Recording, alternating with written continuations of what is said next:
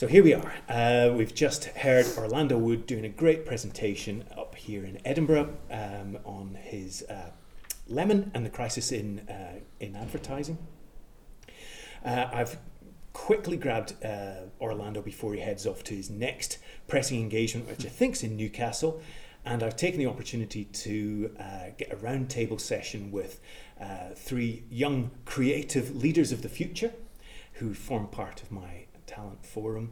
They are Rachel Patrick from the AND Partnership up here in Scotland, Emily Willing from the Union, um, an advertising agency in Scotland, is in here in Edinburgh as well, and Heather Hughes from Story, uh, another advertising agency in Edinburgh, and Orlando. We round a table. We're in uh, another lecture theatre in Summerhall, and uh, so thanks very much for an entertaining presentation. Oh, pleasure. No, it's been fantastic to be here.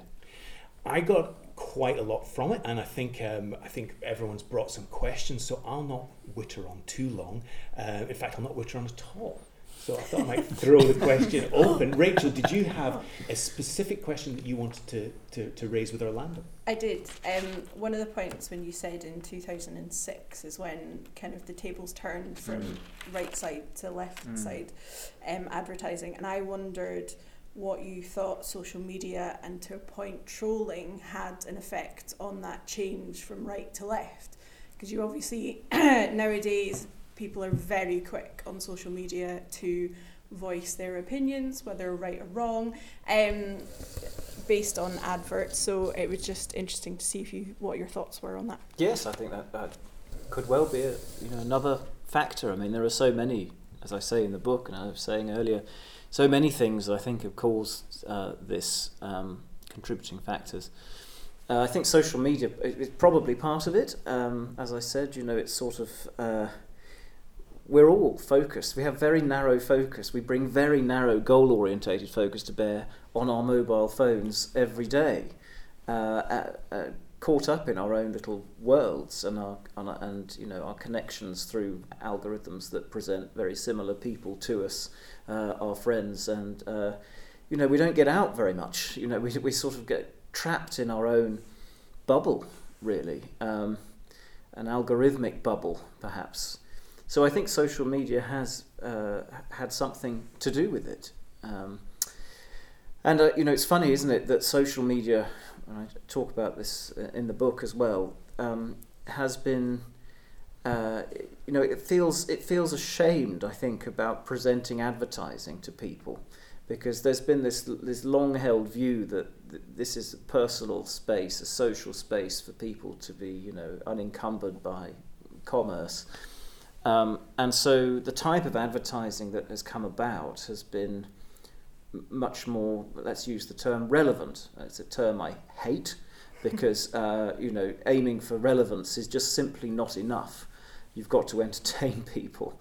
Um, so we've got very relevant, inverted commas, advertising a lot of the time on social media streams, which is, tends to be flat, tends to be shot from above, you know, a recipe being made. There's a, there's a focus on making things, which is the left brain's, you know, predilection, in making things, tools. You know, if I, I, I joke often that you know if I have to see Gregg Wallace in another fish finger factory uh, on on television, you know, I think I'll go mad. But you know, there, there's no aspiration anymore on on te- television programs. You know, it's about making things and constructing things and how things work. You know, there's a sort of literalness to things. Well, you see that in advertising. You see it in that in that sort of highly relevant content. Another word I don't like very much because it, it it gives much greater emphasis to the pipe work than to the stuff that goes through it, the stuff that people actually see and should be connecting with and relating to. There was a very interesting uh, presentation that was done by a, a great planner friend of mine who, who works down at Mother, and she was she was t- she she did a, a, really good riff on the Pepsi um, uh in-house ad that they'd mm-hmm, created mm-hmm. and how it was just ticking all the kind of mm. boxes that the client felt mm. that they, they really needed to uh, to, yeah, to land to address um, very very kind of left-brained um, approach to creativity yeah. yeah what was your take of well I you know I, yes I mean I agree um, and by the way, I don't want people to think that what I've done is a is a tick box exercise either. You know, if you get all of these things, then you'll get a great ad. You know, that's not. I want people to kind of just absorb this. Uh, I suppose you know way of looking at the world um, and to be receptive to it to sort of help bring it to bear in the work. Um, but I think you're right. You know, there's a lot of tick boxing going on uh, everywhere. Um, the left brain likes to categorize, to classify, um, to break things down into smaller parts to ensure that there's an even even distribution of these parts. You know, you see it everywhere, and uh, and, I think it's very dangerous. In fact, it's particularly dangerous when it comes to people and categorizing people into boxes which you then tick off. You know, the categorization of people led, led to some pretty awful things in the 20th century. So I think less of that. We need to sort of appreciate people for who they are, what they say, what they bring, you know, um, their experience, their backgrounds, you know, all of these things are the person that you are. Um, uh, so yes, I think ca- categorization is not always useful in certain contexts, but um, when it gets out of hand, it's it's it's, mm. it's not helpful. Uh, I just want to ask about money. Obviously, um, how, how important do you think the relationship is between the wealth of a society and how left and right brain they become? Mm. Like, do you think after a period of austerity, things naturally mm. go to the left? Well, there's, there's, you know, so as I sort of joke in the presentation, I've mentioned it in the book as well that all of those right brain features cost money uh, to, to cost money to make things where you've got actors uh, you know, a scene, a set, uh, if it's set in the past, you know, uh, or costumes, all of these things. Um, I'm sorry, but it's just the way it is. Uh, and if you want advertising that works, it's, you know, you've got to invest in it. Um, but yeah, I mean, I think that that's certainly part of it. But isn't it interesting that this shift happened before the downturn? You know, two years before that. I'm sure it hasn't helped um, because you know people increasingly looking at efficiency, and as Les Binet says, the most you know, efficient company is the one that doesn't exist. Uh, you know, efficiencies just just get you down to nothing in the end, uh, and the right brain is all about you know creating things and cre- adding value, and all the while the left brain is trying to reduce prices and, and increase scale and you know reduce costs and all those sorts of things. Its instinct is to reduce, is to bring things down and to say no to things.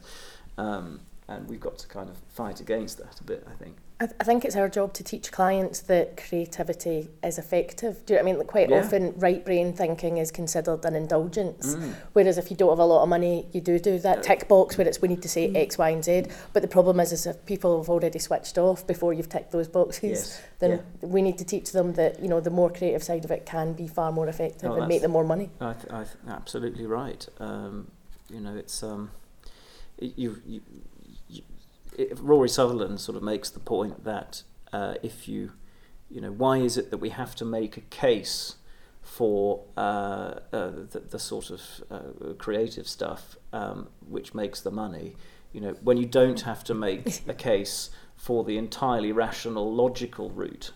Um, it should be the other way round. You know, Absolutely. you should be having to make a case for something that is that is dull, flat, and, and didactic. You know, uh, not not the creative route. Mm. And why is it? You know, I mean, we trust. You know, we will trust a doctor by and large. You know, when they when they dispense a sort of, uh, they give us a, a prescription.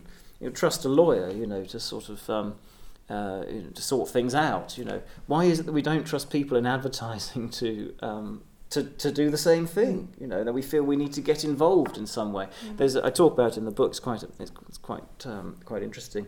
There's um, there's also a film, by the way, The Divided Brain. I don't know if you've seen it, but no. it, watch it if you can. You can you can uh, get it online. You can pay pay to rent it. But it's all about the master and his emissary and and Iain McGilchrist's work. Um, but there's a lovely scene in it where they show um, people who in, in the 60s, the first sort of split brain patient experiments done on people with epilepsy, and they cut the corpus callosum so that if you had an epileptic fit, it wouldn't transfer across the whole brain. It would be localized to just one half of the brain.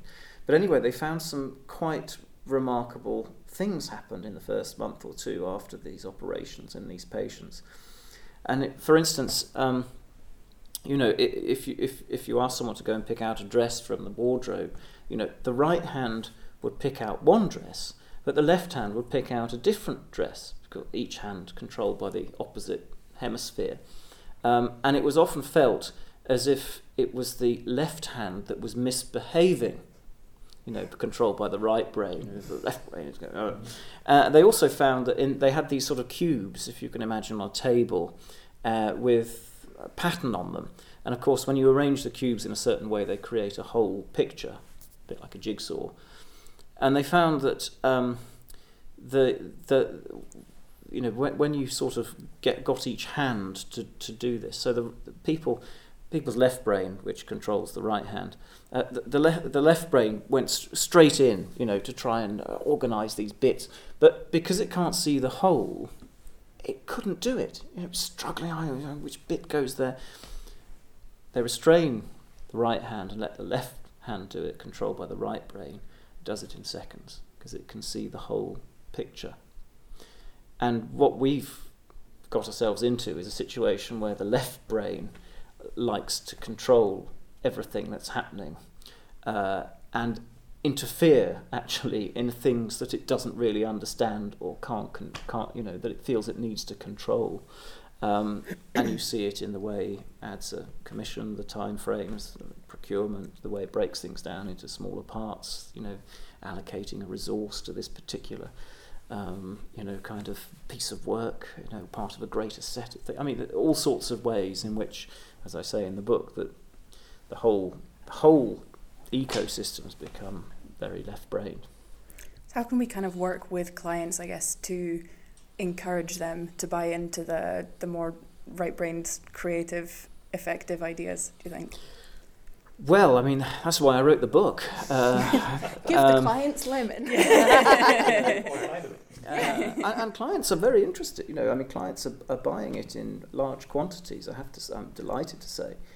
Uh, and just, sorry, just. To quickly, to, to, say at the IPA event that we just held here at Summerhall, there were actually a number of clients that came along, which is really unusual yeah, for an IPA event. So. Oh, really? Yes, that's yeah. that's fantastic. Um, so that you know they and they, I, am going to speak uh, at a lot of client um, companies.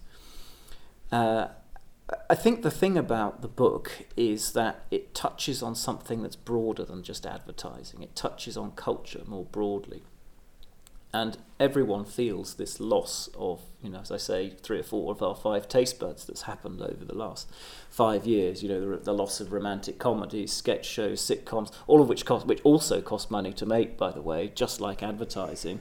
Um, and uh, there's, you know, you sort of pinpoint something that we we can all feel in our everyday lives and I think I, I think I suspect that people don't really want to be associated with the left-brained work. I hope that's the you know sort of part of what comes out of this, um, and that they want to be part of something that brings all this depth and humanity back. You know that um, to be part of the Renaissance, you know, rather than the Reformation, if you see what I mean. Um, and so I mean, it's a, perhaps a naive hope. I don't know, but I think the book gives some good pointers on explaining why emotional advertising works, that it, showing that it works, uh, how you might go about it, um, some ideas on, on the actual creative development process and how not to get caught up in left brain traps, and um, you know the sorts of work, humour, metaphor, characters above all that really kind of work.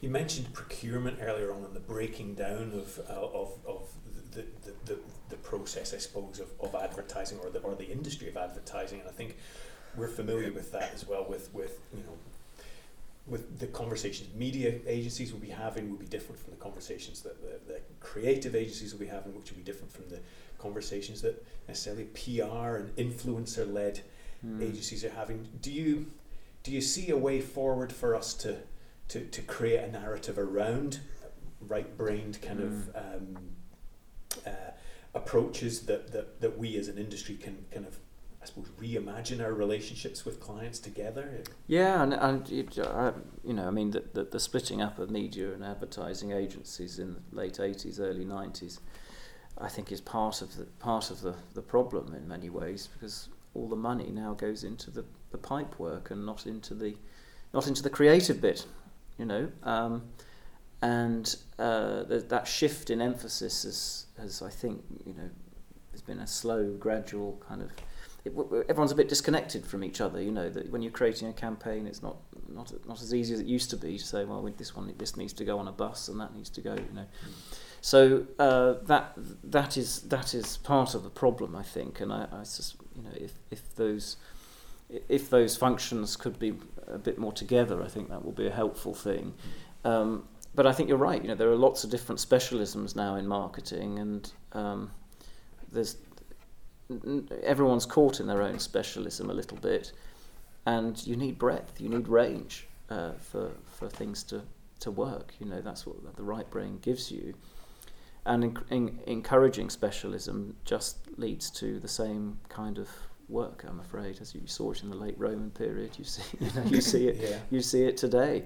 Um, so, so uh, the work is not immune from the structural problems, and in fact, it is reflected very much so in the work. Uh, and you've got to find, but you have to start with the work before you start addressing issues of culture mm-hmm. or, or any of those things. There's an interesting story. Um, Adrian Holmes, uh, who did the front cover of the book, who did the Water in New Yorker ad, uh, you know, he says, um, you know, there are three things that are different today for, for, for creatives. You know, I mean, the first is time pressure, obviously, a matter of hours or days to sort of turn something around.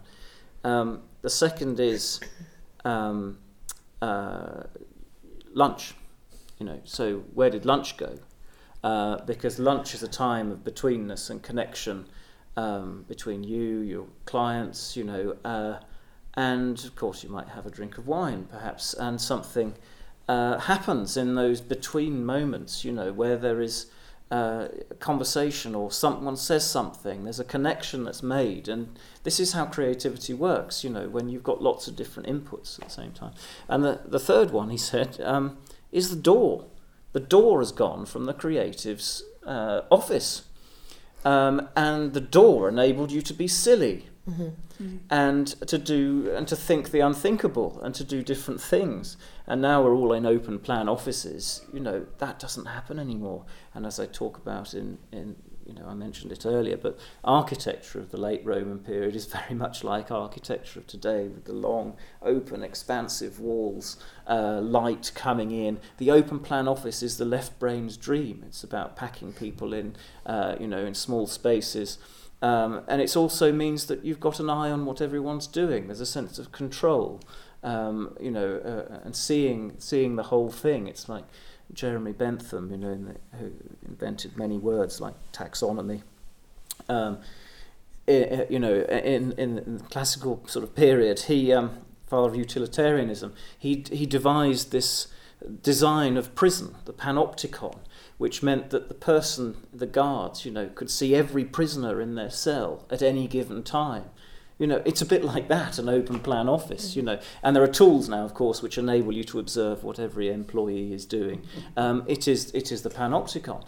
Um, so, so, yes, the door uh, is the third one that Adrian talks about, which I think is quite, quite interesting. So, but you have to, the point is, you have to start with the work and what's going wrong with the work to start to think about you know, structural changes in the industry, architectural changes, cultural changes, um, all of these things come from the work. And there's no point discussing these things until you, unless you put the work front and centre. Do you know Emily touched upon this point in the in the talk, the fact that creatives are coming up with the right brain ideas, but the clients aren't buying them. And I think a, a big part of that is reminding clients that when they when they take their marketing hat off, they are consumers. Mm. They are the people that are getting just as excited as we mm. are when you know when the John Lewis Christmas ad comes mm. out. You know I mean? And you're, you want to say to them, that's how exciting your ad can be if you weren't using your tick box. And why do you think it is that they're, they're, they're not they wouldn't be buying them? What do they? What what what are the responses? So it doesn't meet the brief. Maybe that's one. I don't know. I mean, whether I think certainly stuff that I've been on relatively recently. A lot of it has been about box ticking, mm. and they've been maybe excited about one idea, but another idea has ticked whatever boxes it is that mm. they're needing to tick. And I think that's that's tricky to see them being excited about one thing, but still that is probably the right Hang thing. on, let's get But- back to our list. Yeah, It's because exactly. they're nervous and I feel they're nervous in Yeah. their roles. Like if, if marketing managers are usually in the job 18 months, Mhm. it's because they feel that they're going to have to stand up in front of their boss in six months and go, this TV ad did X, Y, and Z. Mm. You know, so I think they are terrified that to do their job Yeah. wrong, so it, it's having an impact on the type of creative. Well, an People atmosphere of fear is never conducive to creativity, is it? So, yes. Yeah. Sorry, go on. No, I was thinking about accountability and responsibility, and there's definitely that air that they kind of go to the safe, maybe more left option, because one, it'll probably be cheaper, and that there won't be any backlash. There is kind of then they don't have to stand up and say, "Look, I made a mistake." And I think we're quite fearful nowadays of making mistakes, even though nowadays you probably find that mistakes are quicker to correct Mm. in a more digital age Mm. that you can revamp that work really quickly and you can correct those things. You've seen it with films where was it Aladdin where they made the genie not blue and then they changed it back because they got such it's the kind of those right, things right. that Yeah. yeah Sonic the Hedgehog and Yeah. other things that you kind of go eh, people are quite afraid to be Yeah. bold in this day and age now I think they kind of like the warmth and safety without realizing actually if you were to be that bold it's uh, it's okay to be human Mm, and i think mm. maybe we're forgot we're forgetting that that people make mistakes Well, and that's then right. And yet, they're, and they're, they're very bold in ways um, which, which inhabit in ways, you know, creative routes that don't engage with the general public at all. Absolutely. Um, so, I mean, one of the things I was going to say is, and you might expect me to say this, but you know, one thing you can do is test for emotional response. So, is the audience, you know, responding well to this? Because that gives terrific confidence, and I hope the book shows that that, you know, also leads to market share changes in your favour. Um, so that's one of the things that we can do to give that kind of confidence, but in ways that don't, you know, sort of over-analyze the, the work. It's kind of like a physiological response. Do I do I connect with this in some way? Because I was talking to Jeremy Bullmore the other day, and he was saying uh, that uh, your humour is so important in advertising because it is a demonstration that I have made some sort of connection Yeah. between, you know, in, in the work in front of me, which I think is a great point. Um, so I think t- testing is part is is it could be. I hate to you know suggest it to you all, but it might be the right Yeah. kind of testing, uh, sympathetic to the, the end goal is the is the, is you know one thing, and and the other thing I just to return to my point is that. Uh, you know, you look at the sort of work that is being awarded by um, creative awards bodies, and you look at how that tests with the general public, and it tests terribly. Um, you know, Viva la Vulva, which you may all know, uh, Grand Prix, you know, it wins it wins every kind of uh, creative award for its bravery, um, and yet it gets one star in our testing amongst the general public. And yet you look at campaigns, Turkey of the Week, you know, the sort of uh, ads that it ridicules. Um, you know, we, we have we've looked at going back a number of months on this. 19 of their turkeys of the week achieve, you know, sort of three and a half stars in testing, connecting much better with the public than they are amongst ourselves. So what you know, one of the projects I'm interested in the next year is highlighting and explaining the gap that's arisen between the things that the industry itself seems to cherish and uh, the things that actually connect with the real world and Absolutely. the population. My, my Facebook feed, I've got a lot of friends in advertising um, on it, and a lot of them, if they're slating a particular ad, it'll always be an ad that either my mum or sister loves.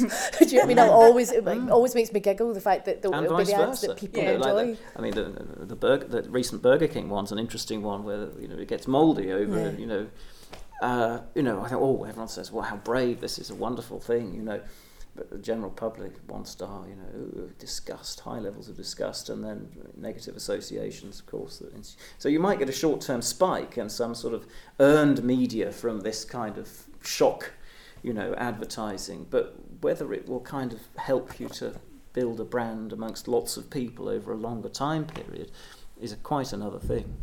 It's interesting you mentioned earlier on about the, you know, maybe the metrics, you know, maybe the testing, maybe the, the, the, the what we're testing against are the wrong thing. Yeah, it's a very Absolutely. short term, Yeah. you know, stuff. You know, it's the, Yeah, we- it's the stuff you can measure. It's the it's the linear cause and effect mentality, the, the sort of attribution type models that that you know try to draw a direct link between this and that, and that that is a very left brain way of thinking, and it encourages left brain kinds of work.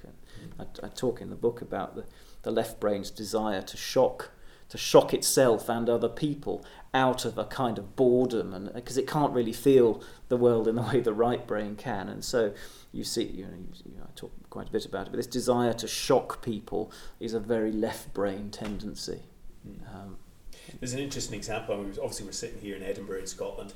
Um, that that some brands are prepared to take surprising risks. For example, the Royal Bank of Scotland, uh, a brand that uh, is is languishing at the bottom of every every consumer table you can can look at. So it it somehow feels it has permission to to behave in a, in, a, in, a, in an unusual or a warm or a particularly Scottish way. And um, I know colleagues in town have created the work, and I think it's actually quite, it's great work. But it's we, we almost as Scots we have a permission to talk in a certain way Mhm. to ourselves.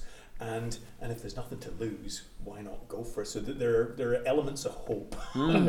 I think there are. There are. Uh, uh, uh, There's a lot of hope around. You know, I hate anyone to feel despondent after reading the book. In fact, most people say, you know, it's very uplifting. And, and in fact, the, the, I hope she doesn't mind me saying, but the proofreader who read it said to me afterwards, you know, I, I, I was so much wrong about the world. I was so unhappy, you know, before I read it. I read your book and I felt so happy again.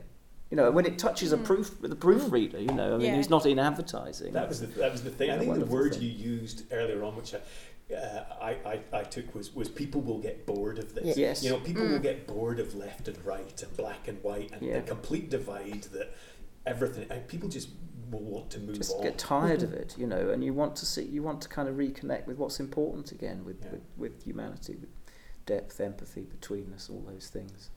What do you think the effect of fake news and in this world of where there are a lot of lies out there, possibly less in advertising now because of rules and regulations, but do you think that the left brain is a reaction or the left brain advertising now is a reaction to that? Hmm. Or do you think it'll push us more towards more kind of emotional responses instead of it being very black and white and right and wrong?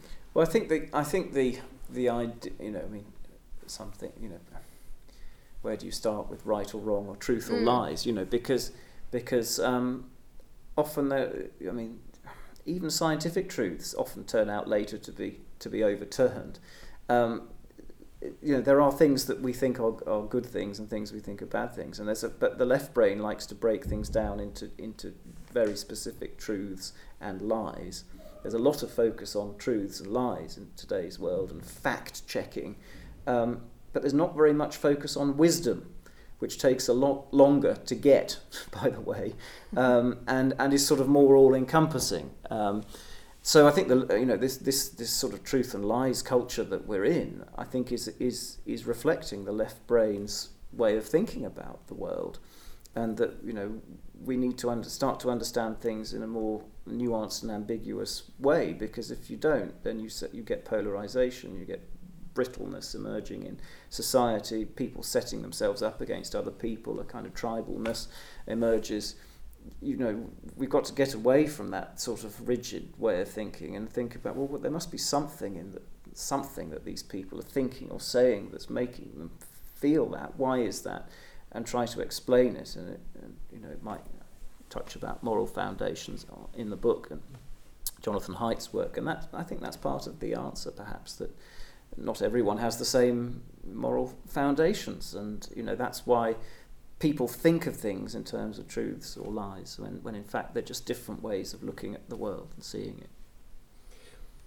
just as a final note, and I, I just to wrap things up, I think because I think we're running to time, was I found your book gave me a kind of useful framework in which to look out at the world Oh, and terrific. also to frame um, to frame the, the issues that the, the you know we as a society are facing, and also how we how we break those down, and and in a really entertaining and um, and uh, an insightful way. Thank you. I, I really appreciate. Thank you very much. You writing the book. Thank you very much. A pleasure. And thank you everyone for this Thanks. podcast. Enjoy, enjoy chatting. Thank you.